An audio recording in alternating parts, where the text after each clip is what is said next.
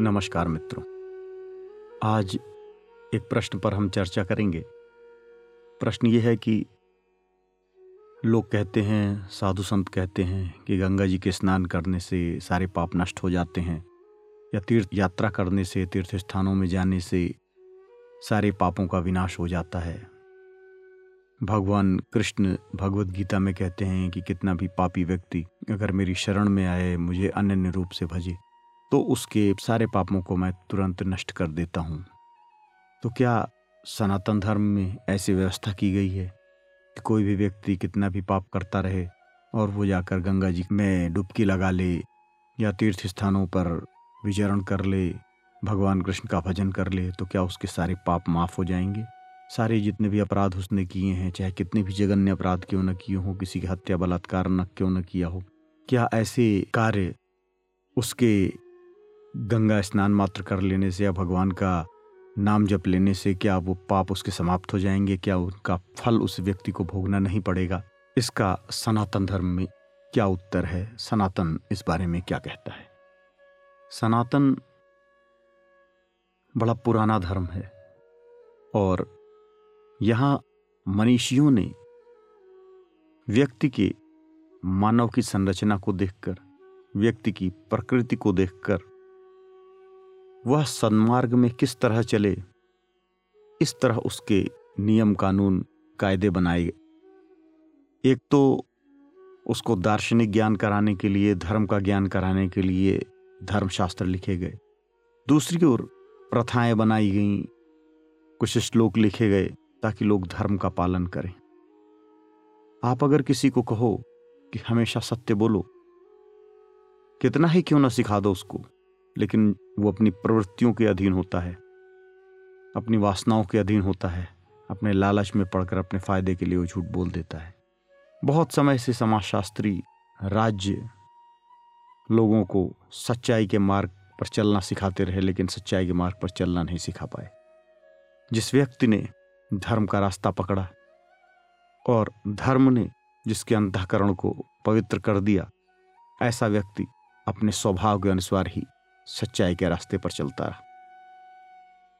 चाहे वो कबीर हूँ, चाहे वो नानक हूँ, चाहे वो शंकराचार्य हूँ अनेक अनेक संत इस श्रेणी में हैं जिनके बारे में हम कह सकते हैं कि नैतिकता उनका अनुसरण करती थी। वो नैतिकता का अनुसरण नहीं करते थे। अब बात पाप और पुण्य की है तो सनातन का यही उपदेश है वेदों से लेकर शंकराचार्य तक कि जो काम आपने किया है, उसका फल आपको भोगना पड़ता है। और ऐसा नहीं हो सकता है कि जो काम आपने न किया हो, उसका परिणाम आपको भोगना पड़े। आपके समस्त अच्छे कर्म आपके लिए पुण्य लेकर आते हैं और आपके समस्त बुरे कर्म आपके लिए पाप लेकर आते हैं। अच्छे कर्म वो नहीं हैं जिनके परिणाम अच्छे हुए हैं। और बुरे कर्म वो नहीं हैं जिनके परिणाम बुरे हुए हैं। अच्छे कर्म वो हैं जो सदिच्छा से किए गए हैं। किसी का भला करने की इच्छा से किए गए हैं, किसी का उपकार करने की इच्छा से किए गए हैं, किसी को सुख देने की इच्छा से किए गए हैं, किसी का दुख मिटाने की इच्छा से किए गए हैं, परिणाम चाहे कुछ भी हो। बुरे कार्य वो कार्य हैं जो किसी को तकलीफ़ देने की इच्छा से किए गए हैं, किसी का बुरा करने की इच्छा से किए गए हैं। किसी को नुकसान पहुँचाने की इच्छा से किए गए हैं, चाहे उनका परिणाम कुछ भी हो। यह सृष्टि का शाश्वत नियम है, जिसे सनातन ने अपने अनेक अनेक शास्त्रों के माध्यम से लोगों को बतलाया। सृष्टि के नियम सर्वव्यापी होते हैं। वो नियम किसी का नाम देखकर, उसका पंथ देखकर, उसका देश देखकर लागू नहीं होते। जिस तरह गुरुत्वाकर्षण का नियम है, कोई भी व्यक्ति अगर ऊपर से गिर रहा है तो नीचे ही गिरेगा, चाहे वो किसी भी पंथ को मानता हो, किसी भी विचार को मानता हो, कुछ भी उसका नाम हो और किसी भी मत का वो पालन करता हो। इसी तरह से जो आध्यात्मिक नियम है, जो मनोवैज्ञानिक नियम है, वो भी सभी पर समान मात्रा से लागू होते हैं। अगर कोई शास्त्र ये कहता है, कोई पंथ ये कहता है कि जो तुम्हारी तरह नहीं है, जो किसी दूसरे देवता की पूजा करता है, उसका कत्ल कर दो, उसको मिटा दो, और मेरा ईश्वर उन सारे पापों को माफ़ कर देगा, उसके बदले तुम्हें इनाम देगा। तो निश्चय ही ऐसे ग्रंथ आपको गलत दिशा में ले जाते हैं, ऐसे पंथ आपको गलत दिशा में ले जाते हैं, क्योंकि परमपिता परमेश्वर तो एक ही है। ऐसा नहीं हो सकता कि यह उसका ईश्वर है, यह मेरा ईश्वर है, यह फलाने का ईश्वर है या इस पंथ को मानने वाले का ईश्वर है। ये सारी सत्ताएँ मानव ने इस संसार में बना ली हैं कि यह मेरा पिता है या उसका पिता है, यह मेरा प्रधानमंत्री या उसका प्रधानमंत्री या मेरा देश है उसका देश है मेरी भाषा है या उसकी भाषा है। आध्यात्मिक स्तर पर परम एकत्व है। अनेकत्व है तो उस आध्यात्मिक स्तर पर पहुँचने के मार्गों में अनेकत्व है। अर्थात उस परम सत्ता पर जो कि एक है, उस तक अलग अलग रास्तों से लोग पहुँच सकते हैं। और वह परम सत्ता ऐसी है जो सबके लिए समान है। उस परम सत्ता को कोई लालच नहीं है कि कोई मुझे प्रसाद चढ़ाए तो मैं उसका ये भला कर दूँ। कोई मेरी पूजा करे तो मैं उसका ये भला कर दूँ। अगर ईश्वर अपनी पूजा के बदले कुछ देता है तो वो अपनी तारीफ़ का लालची हो गया। अगर उसे प्रसाद चढ़ाने में वो कुछ देता है तो वो घूसखोर हो गया। परमात्मा न तो लालची हो सकता, न घूसखोर हो सकता। ये तो हमारी अभिवृत्तियाँ हैं, हमारी मानसिक स्थिति है, कि जो चीज़ हमें अपने लिए अच्छी लगती है, हम वो परमात्मा को समर्पित करने लगते हैं, हम वो परमात्मा के लिए भी करने लगते हैं। और बदले में हमें चाहिए होता है, हमसे जो गलतियाँ हुई हैं, जो पाप हुए हैं, ईश्वर उन्हें माफ़ कर दे।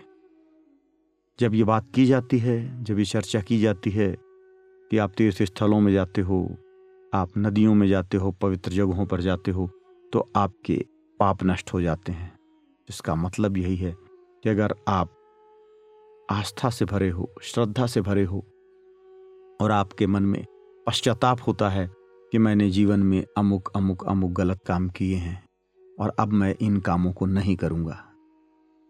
तो पश्चाताप आपकी मानसिक स्थिति को सुदृढ़ करता है। आपके अंदर जो अपराध बोध था, उसको कम करता है और आप ईश्वर को साक्षी मानकर, उस नदी को साक्षी मानकर, हर जगह जो प्रभु विद्यमान है, उसको साक्षी मानकर अगर आप अपने चित्त को निर्मल कर देते हो, अपने चित्त को धो देते हो तो यह चित्त का प्रक्षालन, यह चित्त को निर्मल कर देना आपको नए रास्ते पर, अच्छे रास्ते पर चलने का एक मार्ग दिखा देता है, एक रास्ता दिखा देता है। नदी अपने आप में कुछ नहीं करती, भगवान की मूर्ति अपने आप में कुछ नहीं करती तीर्थ स्थल अपने आप में कुछ नहीं करते, यह आपकी आस्था है, आपकी श्रद्धा है, आपका विश्वास है, जो आपके अंदर वह अद्भुत शक्ति जागृत कर देता है जो शक्ति आपके अंदर सो रही आपकी आस्था, आपका विश्वास, आपकी श्रद्धा, आपके अंदर वह शक्ति देता है कि आप बुराई से अच्छाई की ओर चलने लगते हो। आप गलत को छोड़कर सही की ओर चलने लगते हो। नित्य प्रति की भाग दौड़ में हमें ये पता नहीं चलता, हमें ये भान नहीं होता कि हम किन किन नैतिक सिद्धांतों के विपरीत काम करते हैं। हम किस किस का दिल दुखा देते हैं, हम किस किस से झूठ बोल देते हैं, हमारा किस तरह का व्यवहार रहता है, हम कहाँ कहाँ धोखा देते हैं। लेकिन जब हम किसी तीर्थ स्थल पर जाते हैं, हमारा चित्त शांत होता है तो कई बार हमें लगता है कि अपनी खुशियों के लिए, अपनी इच्छा पूरी करने के लिए, अपनी सामाजिक प्रतिष्ठा के लिए धन दौलत कमाने के लिए हमने बहुत सारे गलत काम किए हैं। और ऐसा मस्तिष्क में आना और इसके साथ ही एक प्रायश्चित का भाव आना हमारे अंदर बड़ा परिवर्तन लाता है। और जिस तरह हम किसी भी गंदी चीज़ को, खराब चीज़ को पानी में धोकर उसको साफ़ करते हैं, उसी तरह हमारे चित्त के अंदर भाव आता है। जब हम पवित्र नदियों में स्नान करते हैं तो हमारा केवल शरीर ही साफ़ नहीं हुआ है। हमारी आत्मा साफ़ हो गई है। हमने अपनी चित्त के मैल को छोड़ दिया है, दूर रख दिया है और हमने ईश्वर से एक वार्तालाप स्थापित किया है। आज शायद ये काम नहीं हो पा रहे, क्योंकि व्यक्ति गाड़ी से जाकर फ़ौरन तीर्थ स्थल पर पहुँच जाता है और वो पिकनिक की तरह तीर्थ स्थलों में घूम के चला आता है। आजकल तीर्थ स्थल टूरिज़्म हो गया है, रिलीजियस टूरिज़्म हो गया है। जब व्यक्ति कठिनाइयों से पैदल चलकर तीर्थ स्थल पहुँचता है तो उसकी वह प्रक्रिया, उसकी वह या धार्मिक यात्रा, उसके अंदर धर्म का जागरण करती है। जब व्यक्ति शांत होता है, शरीर कष्ट पा रहा होता है, प्रभु के नाम से उसके अंदर अद्भुत शक्ति आ जाती है, वह उस अद्भुत शक्ति को महसूस करता है। जो एक वृद्ध व्यक्ति है जो घर में शायद दस मीटर, बीस मीटर, पचास मीटर भी नहीं चल पाता। जब वही व्यक्ति तीर्थ स्थल पर पहुँचता है तो किलोमीटर तक चला जाता है। उसे अपने शरीर पर विश्वास नहीं होता कि किस तरह अद्भुत शक्ति मेरे अंदर आ गई। और यही उसे प्रभु की कृपा, प्रभु का चमत्कार दिखाई देता है। उस कृपा उसके अंदर दिखती है। वह शक्ति जो सोई हुई थी उससे अंदर दिखने लगती है। यही कारण है कि हमारे पूर्वजों ने, ऋषियों ने, जो भी देव स्थल चुने, जो भी तीर्थ स्थल चुने, वो प्राकृतिक जगहों पर चुने और व्यक्ति वहाँ परिश्रम से जाए, ऐसी व्यवस्था की गई थी। यह परिश्रम बड़ा आवश्यक है। जब आप शांत होते हो, पैदल चलते हो कुछ समय तक अकेले रहते हो, तब आप अपने आप से बात करते हो। आप चिंतन करते हो, आप विचार करते हो। अगर आपका चिंतन, आपका विचार आपकी आस्था से जुड़ गया है, आपकी श्रद्धा से जुड़ गया है तो निश्चय ही वह आपके चरित्र का परिमार्जक होता है। आपके विचार, आपके चित्त को निर्मल बनाते हैं, क्योंकि जब आप अकेले में होते हो, भगवान के सामने होते हो, प्रभु आपके साक्षी होते हैं, और आप तीर्थ में बैठे हो, एकांत भाव में बैठे हो प्रभु से बात कर रहे हो मन में, तब आप अपनी गलतियों का लेखा जोखा करते हो। और एकांत भाव में रहने से आपके अंदर की शक्तियाँ, आपके अंदर का विचार तंत्र जागृत हो जाता है, जो भाग दौड़ में, जीवन की भाग दौड़ में कहीं पीछे रह गया था। अपने स्वार्थों की पूर्ति में जिसे आपने पीछे छोड़ दिया था, जब आप कहीं बैठते हो सोचते हो, विचारते हो, तब धीरे धीरे आपका चित्त निर्मल होने लगता है। आप जो गए थे, वही वापस नहीं आते। आज तीर्थ स्थलों में तो ऐसा नहीं हो पाता, लेकिन विपश्यना में जब व्यक्ति चौदह दिन मौन रहता है, तब करता है। उसके अंदर बड़ा ही निर्मल परिवर्तन आता है। उसे निर्मल परिवर्तनशीलता मालूम देती है, क्योंकि यह अवस्था अभी बची हुई है, यह प्रक्रिया बची हुई है। जब आप तीर्थ स्थल जाएँ तो प्रयत्न करें कि कम भीड़ भाड़ वाली जगहों पर जाएँ। दो से चार घंटे अकेले बैठें, प्रकृति के बीच में बैठें, अपने जीवन के बारे में चिंतन करें। जो जीवन जी चुके हैं, उसके बारे में चिंतन करें। जो बचा हुआ है, उसके बारे में चिंतन करें। और यह विचार अवश्य करें कि इस संसार में मैं क्यों आया हूँ? मेरे जीवन का लक्ष्य क्या है? मैं क्या करके जाना चाहता हूँ? यह यात्रा, किस तरह की यात्रा है? यह यात्रा कहाँ रहेगी? अगर यह विचार हमने कर लिया तो मान लीजिए कि हमने अपने पापों से मुक्ति की ओर कदम बढ़ा दिया। तीर्थ स्थलों की यही बात है। और बात रही भगवत गीता की, जब भगवान कृष्ण कहते हैं कि कोई पापी से पापी, दुराचारी व्यक्ति भी अगर मुझे अनन्य भाव से भजता है, जपता है तो मैं उसके पापों को मुक्त कर देता हूँ।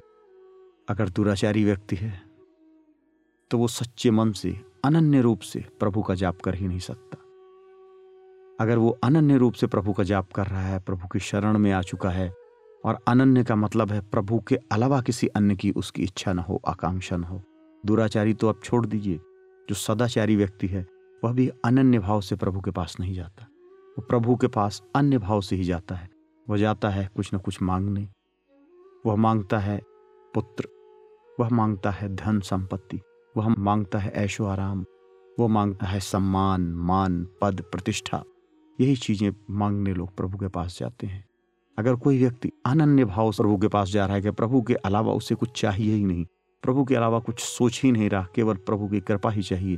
अगर इस मनोदशा में व्यक्ति पहुँच चुका है ऐसी व्यक्ति की स्थिति आ चुकी है तो वो अपने आप में संत हो चुका है और ऐसे संत को कैसे पाप लग सकता है?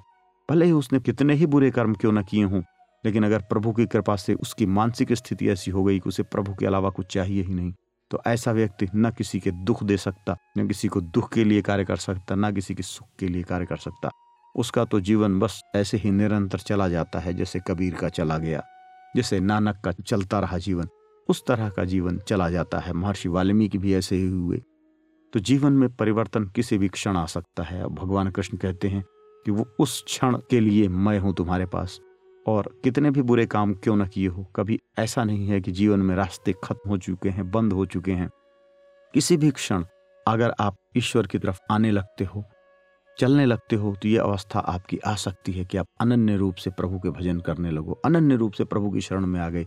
और जैसे ही आप अनन्य भाव आपके अंदर उत्पन्न हो गया, आपकी आत्मा की चित्त की सारी कलुषताएँ मिट गईं। यह विषय दार्शनिक रूप से गहरा है। हम इस पर दार्शनिक रूप से और गहन चिंतन करेंगे। अभी हमें इतना जान लेना आवश्यक है कि तीर्थ स्थल हैं या प्रभु हैं। हम एकांत में बैठकर अपने मनस में चिंतन के द्वारा अपने चित्त को निर्मल करते हैं और यही प्रभु के पास पहुँचने का मार्ग है। प्रभु हमारे चित्त के अंदर ही है। प्रभु हमारी आत्मा में अवस्थित हैं, जो हमारी आत्मा है, यह ईश्वर का अंश है। और इसीलिए ज्ञानियों ने, ऋषियों ने, मुनियों ने प्रभु के दर्शन को आत्म साक्षात्कार कहा है। जितने भी बाहर के मंदिर हैं, जितने भी प्रभु के मूर्तियाँ हैं, जितने भी नदियाँ हैं, जो भी तीर्थ स्थल हैं, उन सब का उद्देश्य एक ही है जो हमारे अंदर बैठा हुआ प्रभु है उसको जागृत किया जाए, हमारे अंदर की शक्ति को जागृत किया जाए और आत्म साक्षात्कार कराया जाए। आत्म साक्षात्कार करने के बाद ही बुद्ध बुद्ध बने।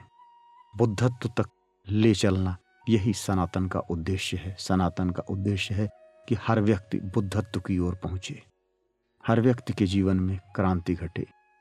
हर व्यक्ति उस मानसिक स्तर पर पहुँचे जहाँ परम आनंद की अवस्था है, जिसके आगे कुछ है ही नहीं। दुखों से मुक्ति, पापों से मुक्ति, यह वही अवस्था है जिसकी बात उपनिषदों में की है, जिसकी बात भगवान शंकराचार्य ने की है। वहाँ तक ले जाने का रास्ता सनातन दिखाता है और इस रास्ते की शुरुआत होती है हमारे हृदय परिवर्तन से, हमारे अंतकरण को पवित्र करने से। जब हम तीर्थ स्थल में हैं, गंगा जी में स्नान कर रहे हैं, भगवान की मूर्ति के सामने या कहीं पर भी हैं जब हमारे अंदर प्रायश्चित की भावना आ गई, हमारे अंदर यह विचार आ गया कि हमने जो कुछ गलत किया है, वो हम नहीं करेंगे, हम सतमार्ग की ओर चलेंगे, वही परिवर्तन का क्षण है।